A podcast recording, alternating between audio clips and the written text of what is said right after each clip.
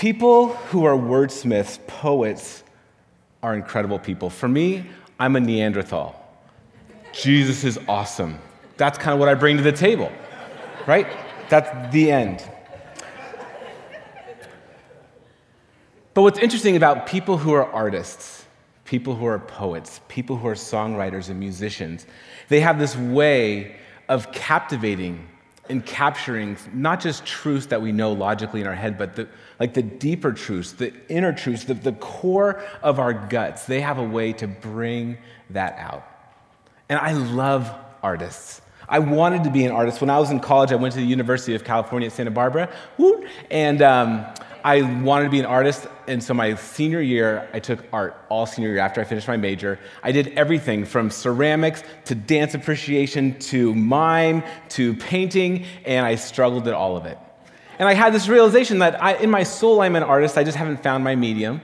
And my medium is really to consume it. That's where I've landed. so I cannot create art if I, uh, Jesus is awesome. That's the best I bring to the table. But artists are the ones who help inform and shape and stir in me and stir in us a depth of the human experience, and even more so when it comes to our faith. Blake Osseby is, a, is an, a young adult in our congregation. He lives with us right now. He painted this painting, and, uh, and I went and had lunch with him, and I picked his brain. And he's just, he, he, he presents as a normal person, but when you start asking him questions about his art, all of a sudden you're like, whoa like the way in which he engages the world and thinks about the world and the way he wants to express the world. And if you talk to him about this painting, your mind is going to be blown. You're going to be like, oh my goodness, what is going on there? Because an artist has a way of tapping into the depth of an experience. I can say go from point A to point B, but an artist can tell you the depths of who you are and you can feel that movement. My mom, she's a published poet. She's incredible. She's a wordsmith. She's so horrified that I'm her son that I get to publicly speak and my grammar's awful and I can't, I end uh, sentences with prepositions. I think that's a thing, right? I don't even, like, I'm just, it's an atrocity. My mom shakes her head. But she's a poet, and it's incredible what poets can do is, right? They can take words, and with just a few lines, a few syllables, they can communicate something that taps into the depth of who we are. It is incredible, and we thank God for, po- for artists and poets. I thank God for artists and poets because I am not an artist, I am not a poet, I am a Vulcan. I can get from point A to point B, and sometimes I can look at a picture and think that's beautiful. But artists, they tap into who we are, and even more so when it comes to our faith, they actually help us not just know about who God is, they allow us to feel and to experience and to shape the innermost part of who we are.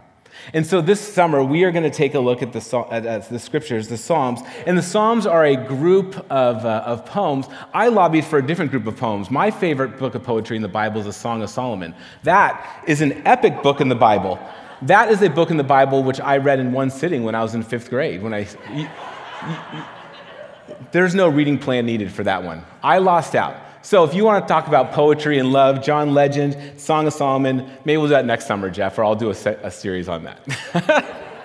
but we're not doing Song of Solomon, we're doing the Psalms, which is, it'll be great too. So this summer, that's what we're going to do. We're going to read through all the Psalms. And really, what the Psalms are is they are poetry. They're songs. They're, they're, they're what artists have written to express and to communicate the depth of the human experience but not just the depth of the human experience, the depth of the human experience shaped, informed by God. All of the Psalms are God centric in their writing.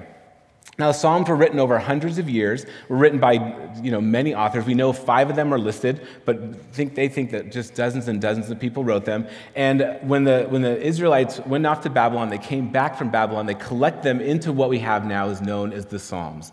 And the Psalms were basically the music and the words and the language of the worship during the second, during the second temple period. And it was, the, it was the Psalms that Jesus would have had that would have shaped and informed his worship as well.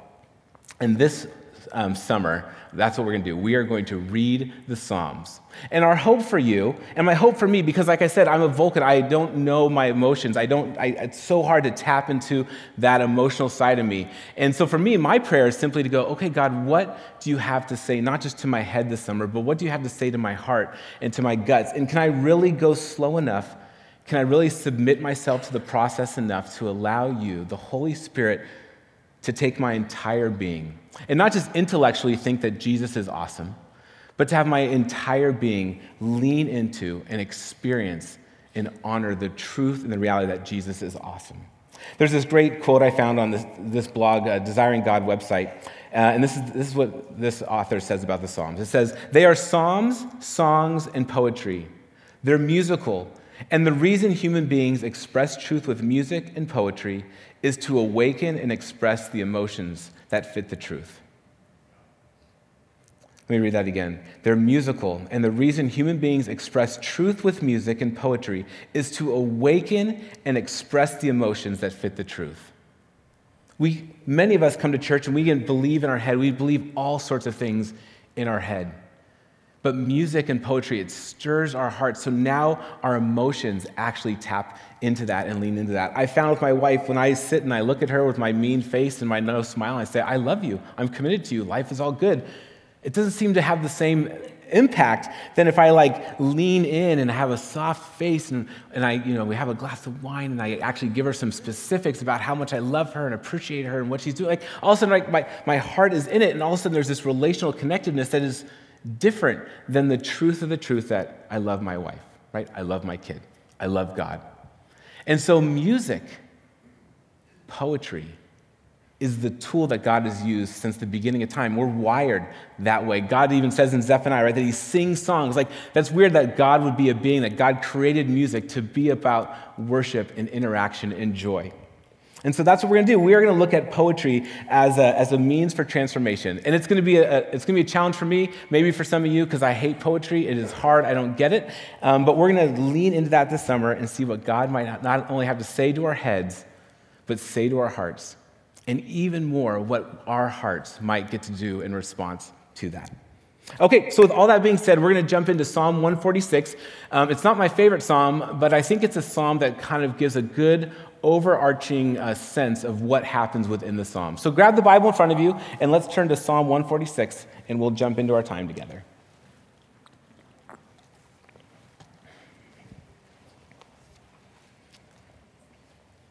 Psalm 146 says this Praise the Lord, praise the Lord, my soul. I will praise the Lord with all of my life. I will sing praise to my God as long as I live. Do not put your trust in princes and human beings who cannot save. When the Spirit departs, they return to the ground, and on that very day their plans come to nothing. Blessed are those whose help is in the God of Jacob, whose hope is in the Lord their God. He is the maker of heaven and of earth, the sea and everything in them, and remains faithful forever.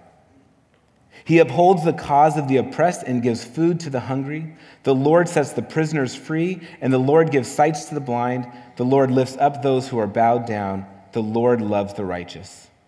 The Lord watches over the foreigner and sustains the fatherless and the widow, and he frustrates the ways of the wicked. The Lord reigns forever. Your God, O Zion, for all generations. Praise the Lord. Amen and amen. Okay, so we're going to jump right into the psalm and we're going to look at a couple of the main themes that happen in this psalm, and they actually happen in almost all of the psalms. And the first, it begins with this in verse 1 and 2 Praise the Lord, praise the Lord, my soul. I will praise the Lord with all of my life. I will sing praise to my God as long as I shall live. And like I mentioned earlier, the psalms are a God centric way to communicate. They're, they're, songs and poetry, not just about the human experience, but they are rooted in that God is the center. And not just God, not just generic God, not just spiritual God, but Yahweh. When it says, praise the Lord, in fact, anywhere in Scripture when it says Lord, capital L, capital O, capital R, capital D, that's not the Hebrew word Adonai, it's the Hebrew word um, Yahweh. Now, Yahweh is the name of God that was given to Moses, right? When, he, when Moses says, Who am I going to tell send me? He says, Tell them I am sent you. Tell them Yahweh sent them. The name of the Lord. That is God's name. And a lot of times, especially in our context, we think of, um, of God as, you know, as he's invisible, so we make him into whatever we want. But by recognizing that, the, that God has a name, God is a specific person, that God revealed himself in a very specific way. And he revealed himself as the name Yahweh, revealed to Moses. It is Yahweh who is the God of Abraham and Isaac and Jacob. It's Yahweh who rescued the people of God out of Israel. It is Yahweh who met with Moses on Mount Sinai and established a covenant with his people. It is Yahweh who established David as the king over Israel and said, through David's line, there's going to be a king who's going to live forever. It is through Yahweh who spoke through the prophets. And it is Yahweh who set up this entire priestly order so that us stupid human beings who are sinful and wretched would have ways to have access to Him. And it is Yahweh who came to earth as a human in the form of Jesus Christ to clarify once and for all who God is, what God's about, to die on the cross for our sins, to separate that so that sin that separates us would be gone forever, so that Jesus, Yahweh in the flesh, is our true prophet, priest, and king. So when you see the word Lord, it's not imaginary God, it's not spirit God. The God that we're talking about is the God that revealed himself in Scripture. And it is Yahweh who is the high king forever.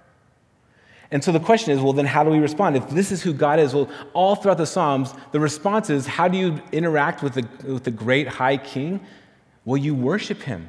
That is the correct response. You worship the king, you serve the king, right? There's a psalm that says, Better is one day in your courts than a thousand elsewhere. I'd rather be a servant at your door at, um, at the gate than to be anywhere else. We recognize that the Psalms help recognize where do we fit in the great big world? Well, it's true. There's Psalms that say, what is, what is humans that God is mindful of us? Like, we're the apple of God's eye. There's Psalms that talk about our human dignity, so that's not what I'm saying. But our human dignity and our human value is shaped, and it's in the context of who God is, the great high king. And our response, I will praise the Lord all of my life. And how do we do that? I will sing praise to my God as long as I shall live, because there's something about singing and I have to, like I admit, singing, worship music, those things are not naturally in me. But even that, even someone who's not naturally wired that way, there's a way that music shapes us and changes us and gets in us. And all of, all of humans, all of God's people, all of Christians since the beginning of time have recognized that we worship God with song. He's the king. How do you worship him? Through song. Okay, so one, Yahweh, he's the high king over all of creation. That is, that is in all the Psalms. Next, it goes on and it says this Do not put your trust in princes and human beings who cannot save, for when the Spirit departs, they return to the ground. And on that very day, their plans come to nothing. Blessed are those whose help is in the God of Jacob, whose hope is in the Lord their God. So, Yahweh, who is the great king forever, um, the great high king, he's also the king who lives forever. And that's helpful for us to know. When God sees us, we think, man, this week is so long. This month is so long. This season of my life is so long. This year is so long. The last 40 years are so long. That's not how God sees the world. God lives forever. Forever. Like, can you even get your mind around that? And so he is the great high king who lives forever. So he's saying to us, and it says this over and over in the Psalms the things that you put your trust in, they're temporary. They're going to return to dust. Don't put your trust in the things that are just going to disappear one day. In 100 years, no one is going to remember you. In 200 years, that is for dang sure. Do not put your trust in princes, in human beings who cannot save. And what a heartbreaking time that we live in, that we are so about instant gratification. And every single thing that we do is about this moment. And if this thing happens, it is going to ruin our life forever, or if this thing happens, it's going to save us forever.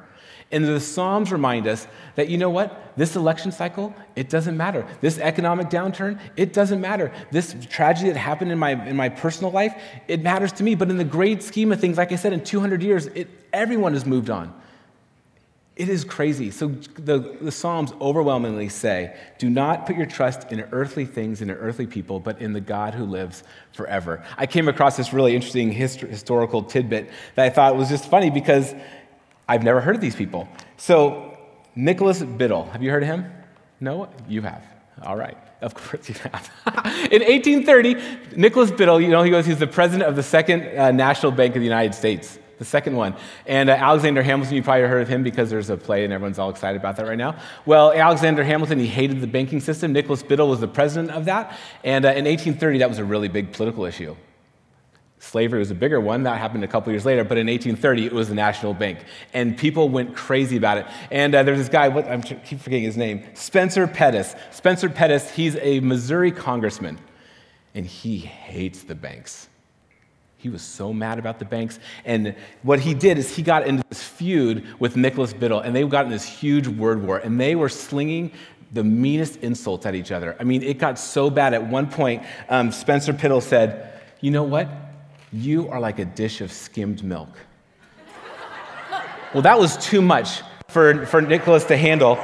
And so his brother Thomas said, You cannot talk to my brother that way. And so one day, uh, Spencer, who's the congressman, he was sick, and, uh, Tom, and Nicholas' brother Thomas goes into the hospital and beats him with a whip.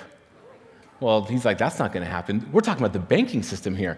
We got to solve this like men. And so what do they do? They go out to, this, uh, to the edge of town and they have a duel. Old school, you know, you cock a gun, you take five paces. But the deal is, um, Spencer Pettis, he's nearsighted. He can't see that well. So he said, you know what? Instead of five paces, let's do five feet. So that means you turn around and your gun is basically pointing to the gun right there. So what do you think happened? Yeah, they both died. So they take, for the sake of the banking system in 1830. It's kind of a silly little story. And what's wild is those guys, had families, had lives. They were so spun out, so stressed out about something that now, almost 200 years later, we're like, well, whatever you think about the Federal Reserve, I can't even get my head around it, but it mattered really much to those guys, and they died over it. Like, it is wild. And there's billions of stories of that, right? Because there's billions of human beings. And you just think of how much weight, how much effort, how much we get spun up over things that are all going to turn to dust. It's not saying that we don't care about things right now. It's not saying that we invest in the things that God has put in front of us. But the Psalms remind us where to put the decimal point. And the decimal point is rooted in a God who is the king forever. And what I love about the Jewish story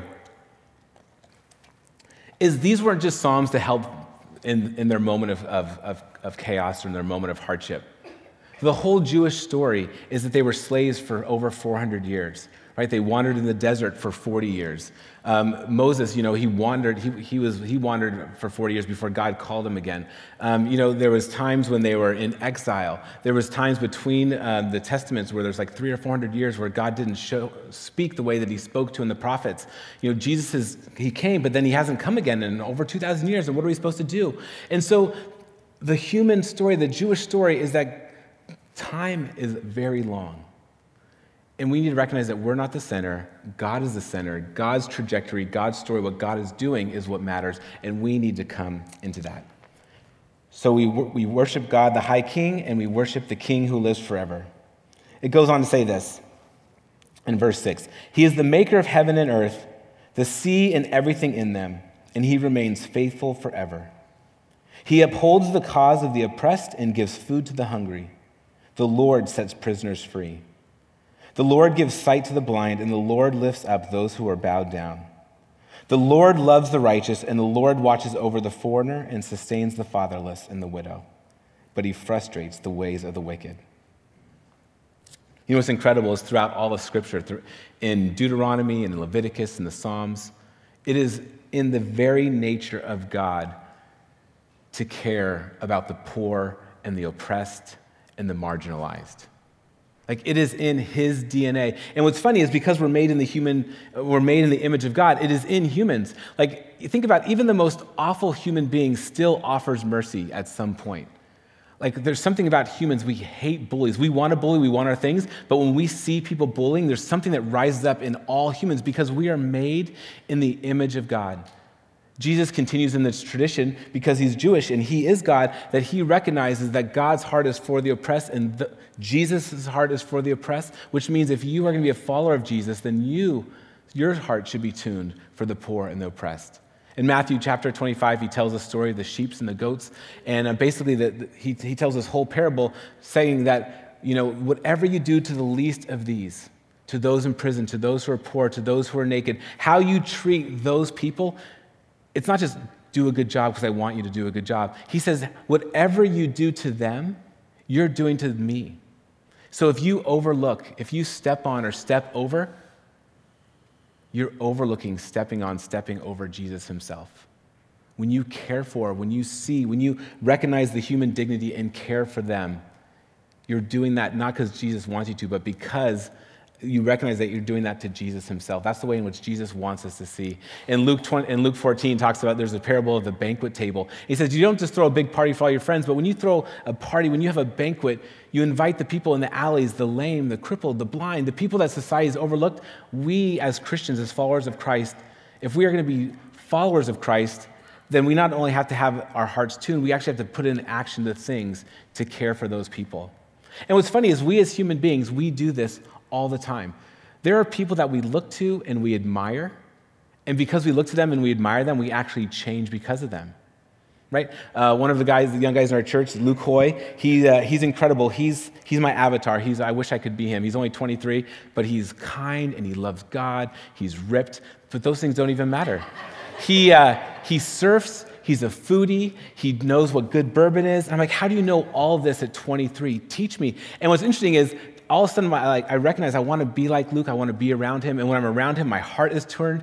And, uh, and, and it actually changes me because I want to be closer to him. Like now, all of a sudden, I like, want to know, what kind of music do you like? What do you read? He's like, I'm 23, man. I'm like, oh, yeah, that's right. So, so that's just the guy that I admire. But what's interesting is I also know there's things in me that I need to change.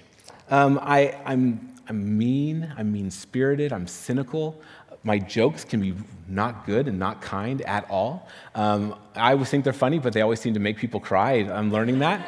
And, um, and about five years ago, I made a joke that made a friend of mine cry who was an adult man. So that was the level of the joke. I thought it was a great joke. And, um, but God showed up to me, and I recognized there's this thing in me that is fundamentally broken. And this friend of mine who I made cry I realized the way in which this friend of mine knows and loves God, the way in which he lives his life, the way in which God wired him, I want that in my life. And I didn't just say, hey, Jeff, tell me what to do. Hey, Jeff, write down a, a, prescription of all the things I need to do so I can be more like you. What I did is I said, well, Jeff, I need time with you. So every week we're going to spend an hour and a half and go for runs or hikes or walks just because I need to be with you. And what's wild is over the last four or five years, like God has used my friendship with Jeff to actually change my heart, to tune my heart. And he's uh, like God has fundamentally changed and transformed some stuff in me because I recognize that's someone I want to be like, and I actually put myself in a situation to be with him. And the same is actually true in our walk with God. God's invisible, but He's relational. He made us to be with Him and to interact with Him. And if we're going to have the same heart as the heart of God, we can't just go, oh, I learned that in my head, the end. We have to put ourselves in a position to be with God, to be near God, to allow the Holy Spirit of God to change us and transform us. And we know that's happening not because we're getting more and more self righteous. We know that's happening because we are becoming more and more like God. Our heart is tuned towards the things of God. We see the margins, we care for the margins. Our heart is broken for the margins.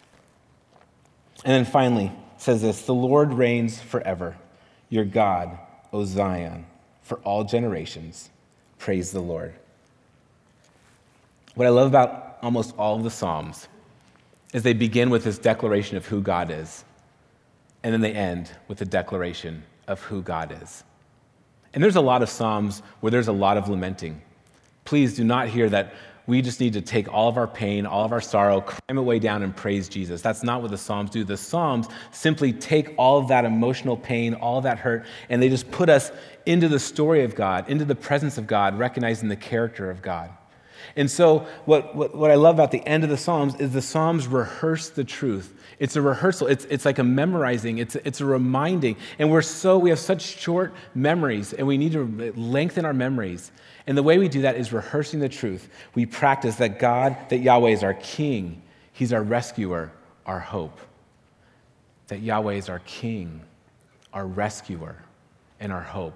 And we practice and we practice and we rehearse and we rehearse. I love this little picture of these girls doing ballet practice, right? Like, they, like it is so fun if you've ever seen little kids, if you've ever gone to a little show with little ballet kids and they're all trying it out. Well, it's a disaster and it's a circus. And watching all the practice getting there, you see them trying it and learning it over and over again. And then you go to the Civic Center and you see these little girls on the big stage and you're like, oh, it's so precious. And then those girls who, who figured out right, they go more and more and more. And what us normal people who consume art get is we go, oh, this is great.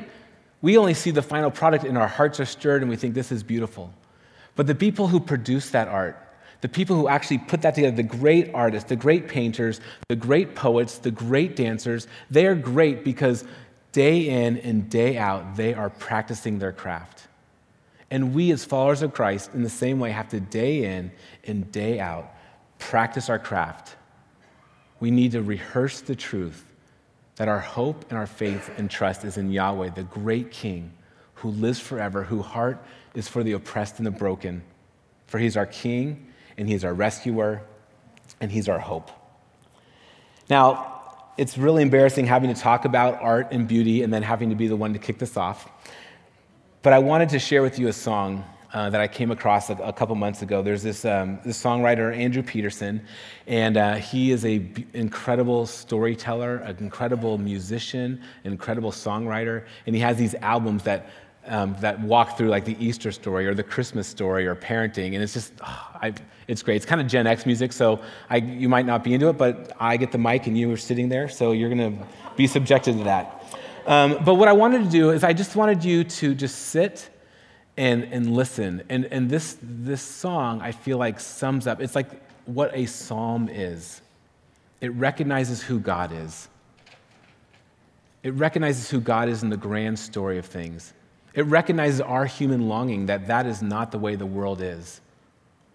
It recognizes God's plan for redemption and restoration and, and God's longing to bring us along in it. And I just think it's a beautiful, um, artistic way to express that, that actually, if we allow it, taps into the deeper parts of who we are, which then informs our whole being so we aren't just people who know and love God in our head, but we're people whose entire beings are tuned to the person of God. I hope you enjoy this song.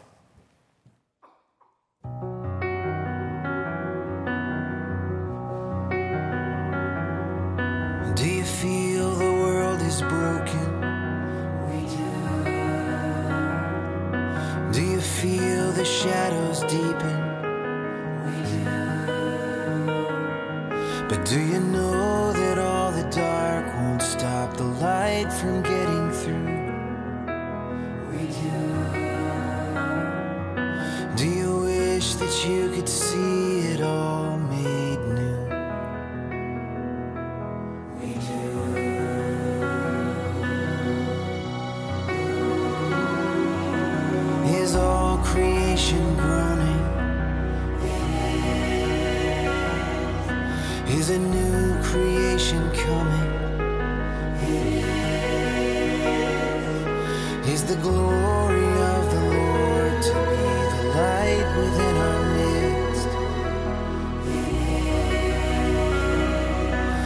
It good that we remind ourselves